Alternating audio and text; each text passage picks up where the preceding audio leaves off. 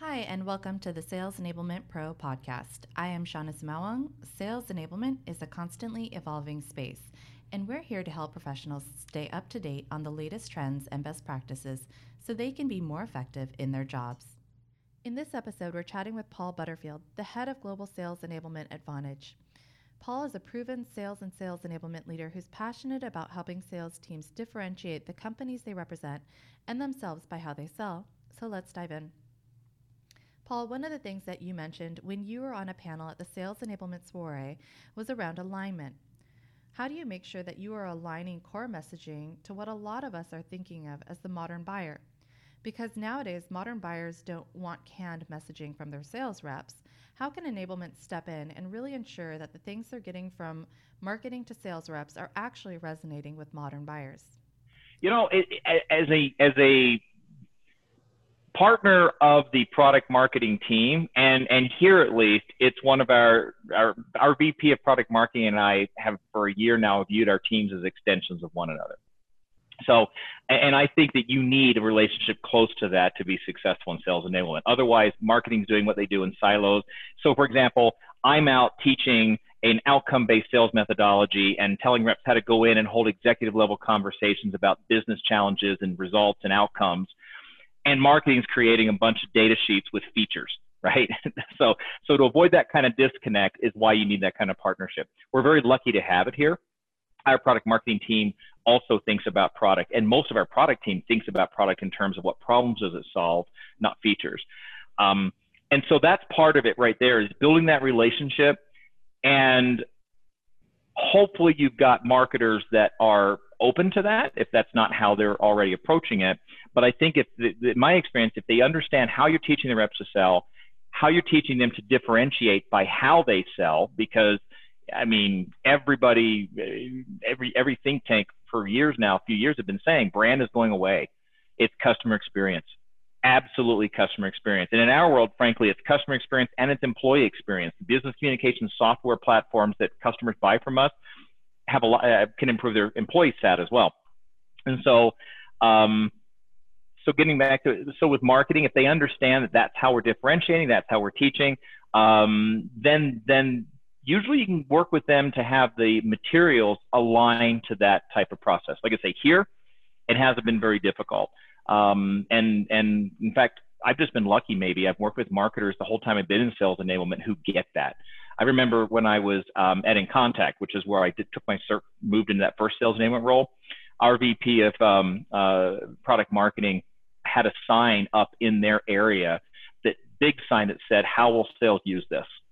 Right? Which which tells you right away how she was how, how she was viewing viewing uh, what they did.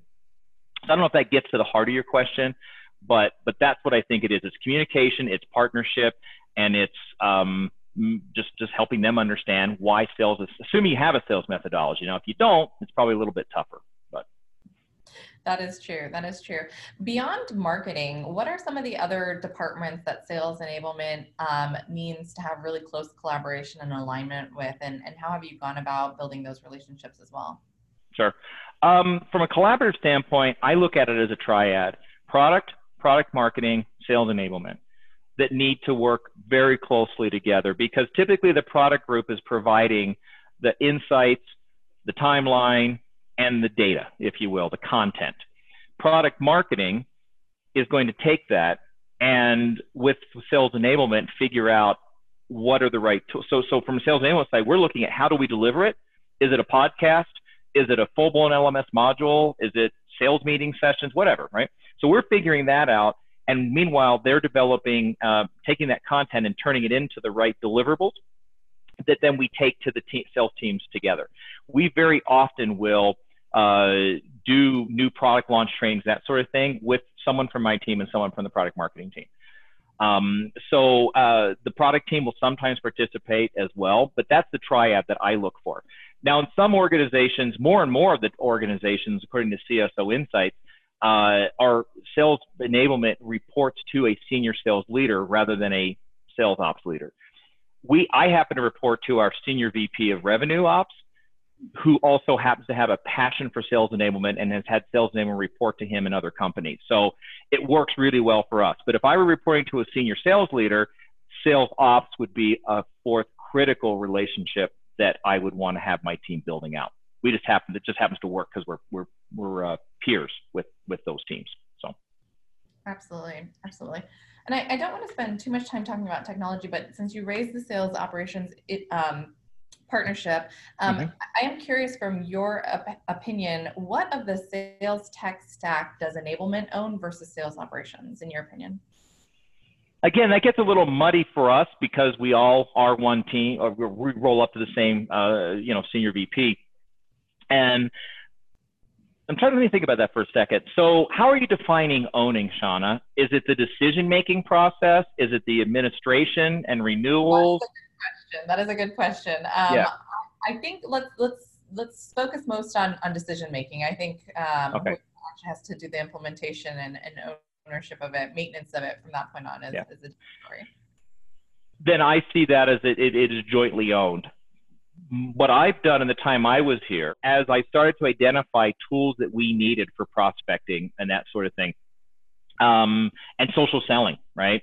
Uh, then, then I was in the, I was on the front end of that. I was making the recommendations. I was negotiating with companies like ZoomInfo, LinkedIn, et cetera to get these things in place, but then I was also dependent on them to help roll it out, train, and that sort of thing until we could get internal training capabilities up to speed. Um, now, once that was done, then it was handed off to my counterparts that actually do the sales ops tools, like Salesforce. The team, same team that administers Salesforce, for example, in operations administers these other tools and things that have nothing to do with sales enablement as well. Uh, for example, um, exactly, and then things like that. And so they're they're they're tracking with HR who's coming, who's going. They're they're moving the licenses as needed. They're making sure we have enough licenses in advance and that kind of thing. But that front end decision making, I, I really feel like is sales enablement or sales enablement and marketing and ops together. It depends on the tool. Um, so, so, for example, social selling, that was something that we were bringing new to Vonage at the time.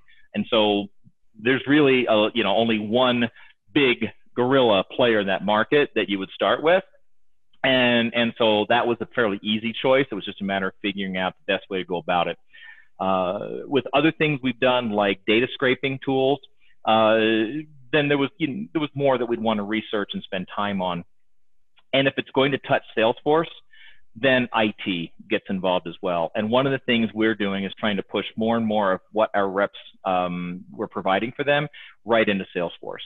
Um, so, yeah, they definitely own it at that point as well.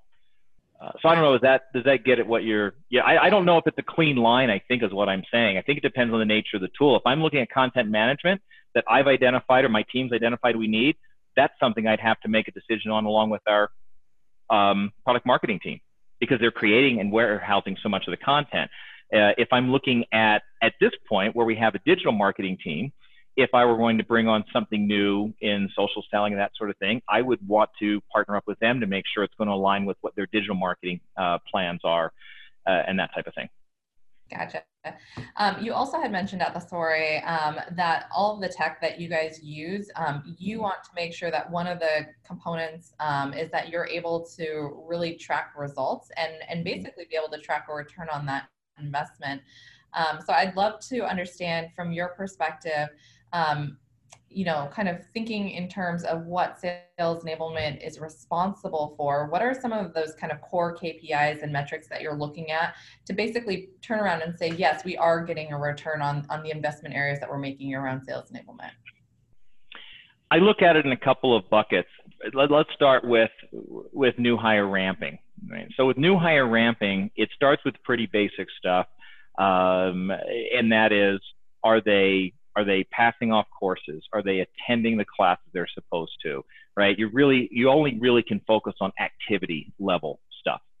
Um, as as the weeks, you know, first few weeks go by, then we would maybe start having them making live calls to low scoring Bombora leads, things like that, where they can't do too much damage, but you got to start having that live interaction, and and we're able to record and and do do coaching and analysis and that sort of thing but now you're able to start tracking in Salesforce. Uh, you know, if they do, as they find leads, uh, potential opportunities, now you're starting to be able to look in Salesforce and see. And, and as they're going through that first couple of months, we're helping them build a pipeline. And you, so you're starting to measure that. Are they doing, but still activity? Are they doing the calls per day? Are they generating the right number of ops per week? All of those kinds of measurements. I think that's pretty standard stuff. I don't think we're doing anything revolutionary here.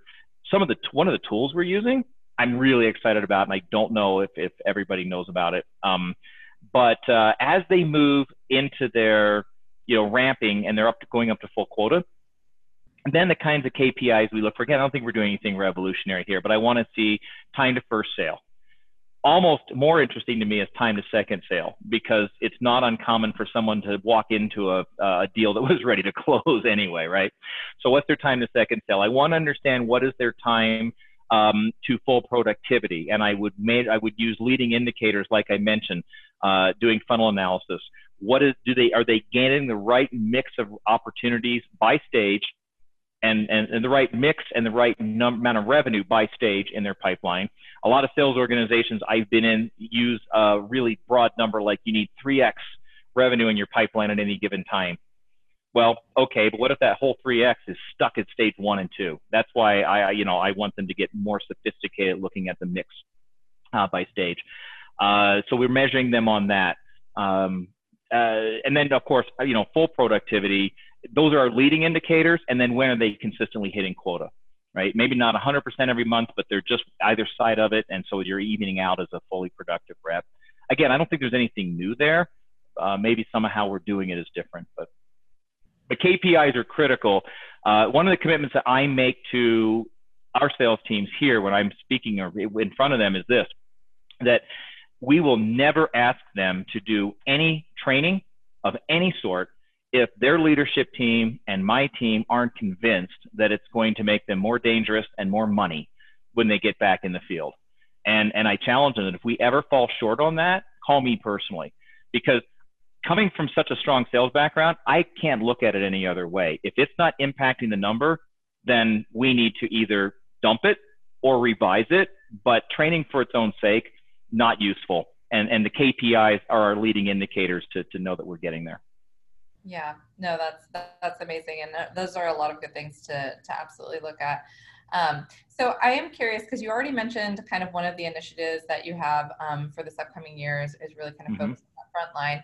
Um, what are some other initiatives that um, you're doing this year that you're excited about and why? Um, I'm, I'm, sure a lot of other practitioners are kind of looking at the year to come and trying to trying to identify the projects that they think will have the biggest impact within their organization. So I'd love to hear what you're doing.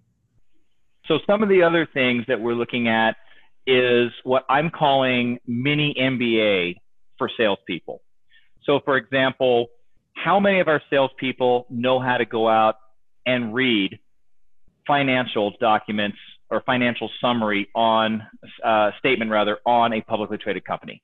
We tell them all the time that that's a great resource, but if they didn't happen to go to B school, can they do it? Right? So how do we do that? How do we a lot of times salespeople, when you're talking about terms of service document, they immediately think, oh, we got to go get legal involved with this. When in fact, many of much of what's in a term a TOS document are really more business related than legal related. So how do you, as a sales rep, understand it well enough so that you're able to address the things that you that you can and you know what the difference is and you don't slow things down by having to go get the legal team to review and that sort of thing. So that's how I look at, like I said, um, these mini business related courses that, that help a salesperson be more successful in their job. So I'm excited about that. Uh, I'm excited about, um, let me think, so about the RAM, we talked about that. I, I, guess I'm continuing to be exciting about the sales methodology that we've chosen and have been implementing because we're seeing some really good green shoots of success coming out of last year with that. And so I, am anticipating that's just going to continue to build. I mean, we've had some great success stories roll in. When we had big deal reviews at sales kickoff two weeks ago, uh, a number of them were able to, uh, the, the, reps that were doing the review on stage were able to attribute specific things in the sales methodology that they help that helped them close that opportunity either sooner or on time and that sort of thing. And so I'm excited to see more of that coming as well. Um, trying to think out of the big things we're working on. Those are probably and and all this stuff we're doing for ramping. It's just going to be fun. It, it really, yeah. you know, yeah. That yeah, that sounds exciting. Um, very cool. Well, you know what? I would love to hear from you. Just if there's anything that you can think of when you maybe started out in sales enablement, or maybe even more recently, that you would have loved to be able to get feedback from other sales enablement professionals on, or insights from other sales enablement professionals on. Um, I'm, I'm kind of just looking for topics that will really resonate um, and help educate the market together. So if there's anything top of mind, just from your perspective, I'd love to know what those are. I figured this out for myself, and and and, and but it's advice that would have been great if somebody had, had been able to give me right up front. And it's, and it's the first piece of advice that I would probably share with somebody getting a sales enablement. These sales teams and these sales leaders are your customers, and you need to treat them in every way that you would treat an external customer if you were still in sales or customer service and that sort of thing. Um, and and I like I said, I think I figured that out fairly early, but it would have been nice to have somebody kind of point that out and, and how you go about it and that sort of thing. Uh, but building on that is also to establish. It depends what background you're coming from, Shawna. So I I came from being a peer of the sales leaders that I, I that I was now supporting, right? So I had lived the life. I understood what it was like to live under the pressure of a quota, yeah. and and and they knew that I knew that, right? But if I were coming in from another type of background into sales enablement, that is one of the first critical relationships that I would start. Um, to get to know them, to get to know what did they, what are the barriers that they're facing, um, and and what what do they feel that they need, whether it's capabilities, training, tools, whatever it is, to overcome those barriers, and then start to build my program around that. Um, like I said, I was lucky. I had already been running a sales team in this company. I knew what our barriers were, and so I was able to kind of get a running start that way. Yeah. But otherwise, yeah, that's one of the first things. And then the other groups that I mentioned, get to know your product marketing leaders and teams. Get to know your product teams. We are part of our product teams, our, our product core teams. Uh, someone from my team is sitting on those core teams from the point that it makes sense. They let us know. They love having, by the way, they love having sales enablement involved because we're there early enough to start identifying what's going to be needed and, and, and working with them so so I would I would get those relationships in place as well. Yeah, absolutely. I mean, I think sales enablement is absolutely critical because you guys are able to really almost bring the voice of the buyer back further into right. the I mean, reps could, but they they often don't have the the time or bandwidth to do that. So now, um, coming from my background, one of the things that I wished I'd had a better way to get up to speed on is things like adult learning theory. Right? There's a science side of sales enablement. I understand it from the sales side. I understand how those guys are wired, how they think, because I am them, right? But when I was starting to create, because my, I was a team of one at first, and we, we built the team, but I had to figure out how to create pitch certification in in our LMS and things like that. That I knew there was a science to it. I knew that there was adult learning stuff that I should be applying but I didn't know it. I just had to run off what I knew from from, from how salespeople think. So mm-hmm. it would be great if there was a resource for somebody coming from that kind of background to get up to speed quickly on that, other than reading books, which I did, but sometimes the books weren't useful and you don't know that till you're halfway into it, you know, that sort of thing. Thanks for listening. For more insights, tips, and expertise from sales enablement leaders, visit salesenablement.pro.